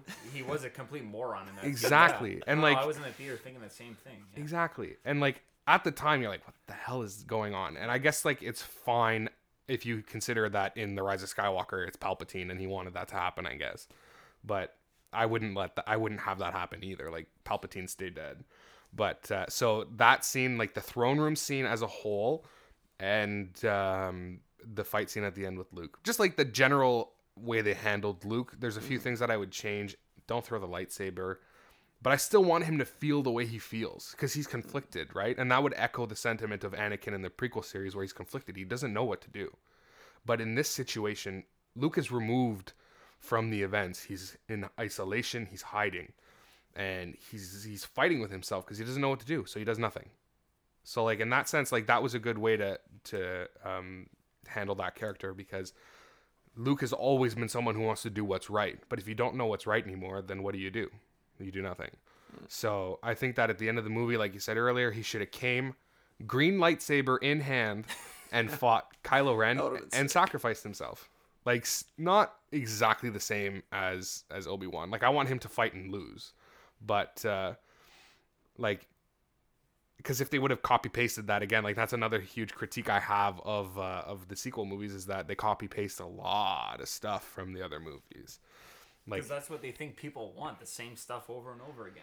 yeah, and that's their big their their big falling point is they're trying to uh, they're trying to give people what they want instead of making the best movie they can make. And I know that that's kind of contradictory, but like you need to have your vision of the movie and people will like that if it's well done. Do you know what I mean? Or they might not, but either way, they have to accept it because that's your vision. Stick to it. like everyone has their opinion. Like even me, I have my opinion. I'm not saying that if I remade the Star Wars movies, they'd be great. No, they'd probably be absolutely terrible because I'm not a filmmaker. But uh, like, there's just some things that they blatantly did wrong, and I'm saying this doesn't fit. So maybe if they would have done things that fit better, it would have been better. And by not buying into uh, the opinions of the masses or the minorities, you make a more complete body of work. So like Last Jedi was their chance of was their failed experiment at trying to do something different. They told like Rian Johnson, "You're writing the movie, go for it. We'll we'll do your script." And that's where they failed. Mm-hmm. Yeah, Rian And, Johnson like, wasn't the right guy for that. Exactly. So you're saying if the right person would have completely changed the story, but in a good way, I think that would have been awesome. And then Rise would have just piggybacked off a great Last Jedi movie. That's the thing. So maybe the Rian Yeah. Johnson pick was the mistake. And I like him as a director, just not as a Star Wars director. Yeah, like, and I think that it, like because of the way they did Rise of Skywalker, you can say it did go wrong in the Last Jedi. But if the Rise of Skywalker had been a movie that didn't spend half of the time shitting on the Last Jedi, it would have made the Last Jedi seem a lot better. Ah, the people who make the movie are saying this movie's trash. Obviously, everyone else is gonna think the same thing, You know right? what? You're absolutely right. I I felt that way actually. I hated Last Jedi a little more actually Yeah. because it's like, oh well, this movie's trashing on Last Jedi, so of course I'm not gonna like Last Jedi as much. Yeah. Yeah, like in the Sad. scene when uh, Rey goes back to Ahch-To and she throws the lightsaber into the fire and Luke catches it, I'm like, is this even the same guy? is this an alternate timeline? And then he, he that line right there, they're literally spitting in the face of that movie. Treat this weapon with more respect. 20 minutes ago you threw it over the fucking edge of the island. So like Oh, God. it's just like you, you can't do that, man. That's like I don't care how high budget your movies are, how much money you're trying to make, to be that blatantly disrespectful to a highly respected director and Rian Johnson who's had successful movies in the past mm-hmm. is like unfathomable to me. Like how do you do that, man? Like anyways, I just thought that they just did him dirty with that movie and that's what they set out to do. That's literally what they set out to do in The Rise of Skywalker was to rain on his parade and make him look bad. But there, like, there was no parade though. That's the thing. Most people hated Last Jedi. Like, did you not dislike Last Jedi when it came out So I disliked it, but I hated Rise of Skywalker. because of how it followed up on Last Jedi? Yeah, and like I've said this before, like if they would have went with what Rise or the Last Jedi did by propelling Kylo to the leader of the Supreme Order, being evil and like No You know, Palpatine. no Palpatine. No, why? Why? Just have Rey be no one. Yeah, have Rey be no one. I was like, that. I didn't like it at the time, but I was fine with it. And then for you to retcon it in the next movie to something that I didn't really care about anyways, like I think it's it's it's more of an internal struggle to not know who you are than to not be okay with where you come from, Yeah. Right? Like, because basically what she does is, I'm not going to be like that. I'll break the mold and I'm not going to be bad because I come from bad people, Mm-hmm. which like she doesn't really because her parents weren't bad. So I mean, like. Which they don't even talk ab- touch Right. on that her parents. Exactly. But, but like what you're saying, Derek, is perfect. It's basically they could have gave us a soup. They could have gave us the most entertaining movie ever in Rise of Skywalker. But the fact that they shot on their last movie just shows how stupid and disrespectful they are. Like they didn't even bother. Just stick to your guns and follow the last movie, and be like they weren't brave enough to do that. No. they were. They, they chickened out. Exactly, they're cowards. And even though Rise of Skywalker is really entertaining, at the end of the day, it just introduced all these ideas in the first 20 minutes to just disregard the last one. And as soon as you saw Palpatine, you knew like Kylo's like, okay, well Kylo's gonna help turn and Yeah, help eventually. 100%. Like it's For sure. It was predictable. Like, it's a, the Disney-fied. Exactly. The whole trilogy was Disney-fied, right? From the beginning. and that's where it suffers honestly and like i it's good that disney has the series because obviously they'll make more stuff and mm-hmm. eventually they'll get it right i would hope but well, we're on the right track with the TV Yeah, shows, yeah. right? Like Mando, like we've talked about. but they should have what they should have done is they should have waited to make these movies they should have done a few other like not one-offs but like l- less impactful movies and shows to get a grasp and feel of the show and the universe to know what do people like with Star Wars what do people dislike because they got the the franchise they bought it and then they jumped right into the Force Awakens like they were in it they wanted to make their money back right away they were quick. Yeah, yeah. And like it's not to say that it was a bad movie. Like I said, I liked it, but then it just kind of went all downhill from there because they planned one movie and then they just kind of said, "Where do we go from here?" yeah, they, they rushed it. yeah. They went too fast. They really rushed it. as opposed to like Peter Jackson taking like a year to two years just to write to adapt the Lord of the Ring movies for the screen, just taking so much time just to write the whole story. Yeah. Which I don't think they did they obviously didn't do that for Star Wars. No, like they they they wrote it and they went to pre-production and they said this is garbage. I disagree with what you want to say. Yeah. You disagree with me. Okay, bye. Let's restart. and then many still yeah. put the movie out at the expected date. Yeah, too many chefs in the kitchen, like Yeah. too many hands in the honey pot. That's why George Lucas in the prequel is like, you're asking George and he's giving you the answer. Ten people can tell him we don't want Jar Jar in the movie. George is like, no, I want Jar Jar in the movie. I'm sticking to it. Which you gotta kinda need respect that. that. You need the dictator director Yeah. with hundred percent power to get the movie done. Like so, it's all cohesive throughout the three movies, like the prequels are. Yeah, they like they should have had a someone write them better, like for the prequels. Like they could have had a co-writer maybe, but at the same yeah. time, like It's all George. it's George's It's baby, George. right? Like Yeah. it's this is George's movie. You're Yeah. you're watching this movie through George's mind and eyes.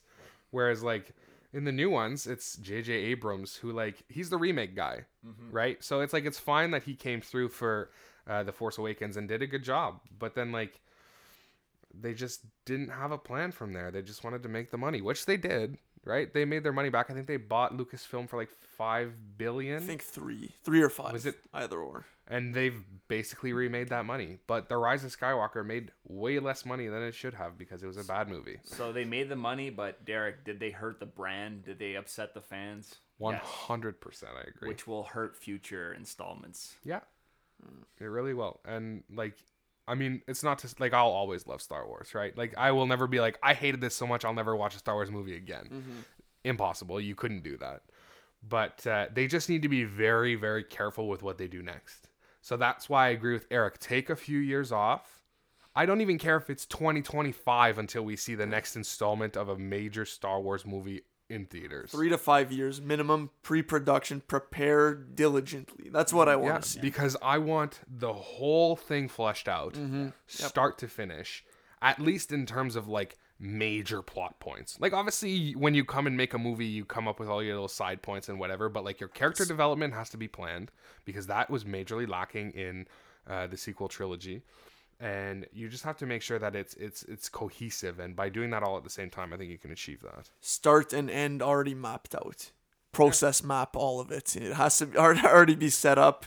You know where, the destination is. How are we gonna get there? What's the journey? That's what I'd want to see from future Star Wars installments. And I think unless there are any other additional points to be made, that'd be a good spot to wrap this up. Could probably go on much longer. But do you have anything else to add, Matt? One quick thing. It right, just do it. baffles me that they didn't know how they were gonna end it Mm-hmm. when they started Force Awakens. That's all. Like it just to me that's like that in a board the first boardroom meeting where you're pitching Force Awakens, it's like I'd be asking, okay, like what's gonna happen in the three movies? How are you what what are what's exactly okay. No, We're I agree. We're done talking. I agree it. hundred percent, and it kind of goes back to Game of Thrones. Like when Uh-huh. George R. R. Martin handed the keys over to the two showrunners, he asked them who were um, Rod John's parents, and they knew. He already knew. Like that was gonna be one of the major plot points in the Game of Thrones or a Song of Fire and Ice. Like that's a that's basically the equivalent of Rey's parents, maybe on a lesser scale. But On it's a the same scale. either way, same concept. Like you have to know what the one of the driving forces of your series is gonna be, and they didn't even know at the time. Yeah. And like the whole like real quickly, the whole reason for the whole parents subplot is to to do one of two things. You're reinforcing the characters like thought process and like their justifications of what they do by saying, "Okay, my parents are these people." Like let's say let's say Rey's parents was Obi-Wan and some rando. Like it would reinforce that she should be on the good side because her dad was good and uh, and so on and so forth. So like it reinforces that sense. Or you throw them for like kind of a ringer with where making her a Palpatine, she questions it for a second, and then she either decides to go bad or stays good and says, "No, I'll break the mold" or whatever. So it's just to throw like your character for kind of like a conundrum to make things interesting, which is a disservice to the character because you don't really need that. These characters are interesting enough by themselves, and I want their actions to um, like decide where they're going. You know, I don't want some third party to come in and have an influence on like on on their thought process because those people aren't even around anymore, right? Because they're always typically dead. The people that they're using for uh, for the parents, because if they're around, obviously they would know. So there, it, it's a plot device, is essentially what it is, and I think that it takes away from character development. It's a fair point.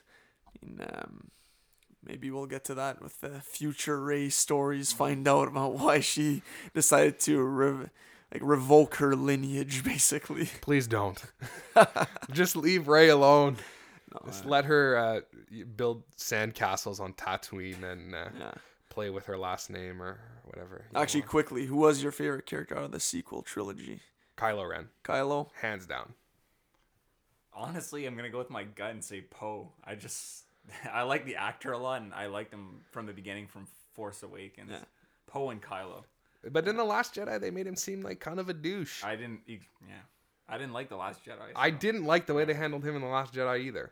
Right? Like he was, like cocky and arrogant, and they tried to make it seem like he was like the, the Han. yeah, but like Han wasn't really like that. He was he was cool and calm and kind of like he never really had a plan. Like they kind of tried to get that in there, but he made a plan on the fly, right? He never did anything just cuz let's do it. Let's hope it kind of, you know, he had a plan. He knew the risks of what he was doing with the asteroid field and that stuff. Like he knew the risks, mm-hmm. right? Whereas Poe he's just like, let's take out a dreadnought cuz why not? And then they just like a heavy blow at the beginning of that movie. Yeah. Like that movie's first five minutes could have made you disinterested in seeing what's gonna happen in this one, right? Last Jedi opens on a very childish. Um, yes note. and no because it redeems itself really quickly with going to Ahch-To with Rey and Luke. Because you like that's the last movie you you want to see where that's gonna go. Mm-hmm. Whereas like the Last Jedi, they didn't set anything up for the beginning of uh, of Rise, right? Yeah. So. Well, me it would be Rey, my favorite character of the sequel trilogy, and then Kylo, very close between the two of them. The only problem I have with Rey is that like she doesn't really have that much character development. You know, like take a take out the I'm a Palpatine, I'm not a Palpatine, whatever. Like that's why they threw that in there is because she didn't have much character development. What's her stake in the story? She's just there because she was on the planet by coincidence Wrong and like place, whatever. Like exactly. Like mm.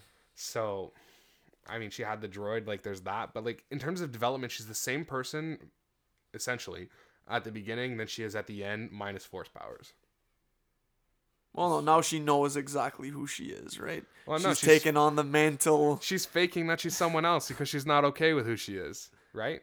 She's a Skywalker now because she doesn't want to be a Palpatine.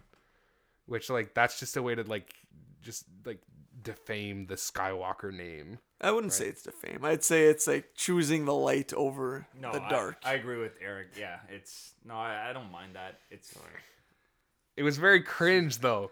Who are you? nah. Rey.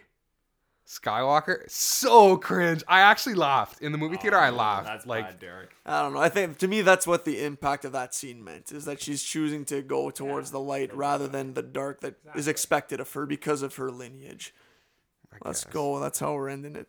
So, um, Darren, no, great points, man. Like coming into this, we disagreed on a lot of Rise of Skywalker, but it's extremely well explained. Your points, like I agree with a lot of what you're saying, but like as of right now, it's not changing my stance on. it. I enjoyed it at face value and everything there for entertainment factors, but no, I thought it was a good. Uh, like well uh, respectable discussion on the franchise in general. So thanks a lot for joining us again. Any parting words for the audience? just thank you for having me. Um, you know, I love coming on on the pod. I hope everyone uh, enjoyed uh, what we talked about today. It's just the the final thing that I want to say is that there's so much like uh, amazing things in like the Star Wars universe with the Legend stories and the the Clone Wars series, Star Wars Rebels, which we didn't touch on, which is another show that's really good.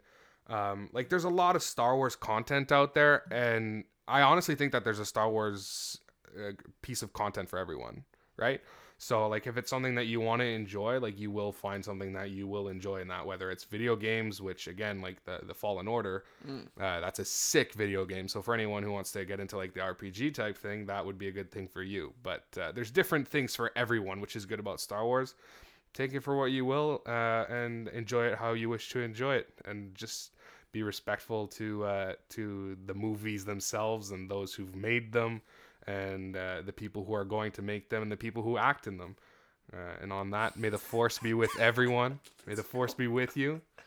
Uh, until next time. Nice.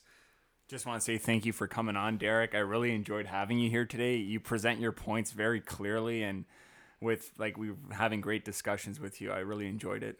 Thank you. Yeah. So no, thanks a lot to everyone for listening. Uh, stay tuned for episodes dropping every other Monday. And yeah, talk soon. Peace.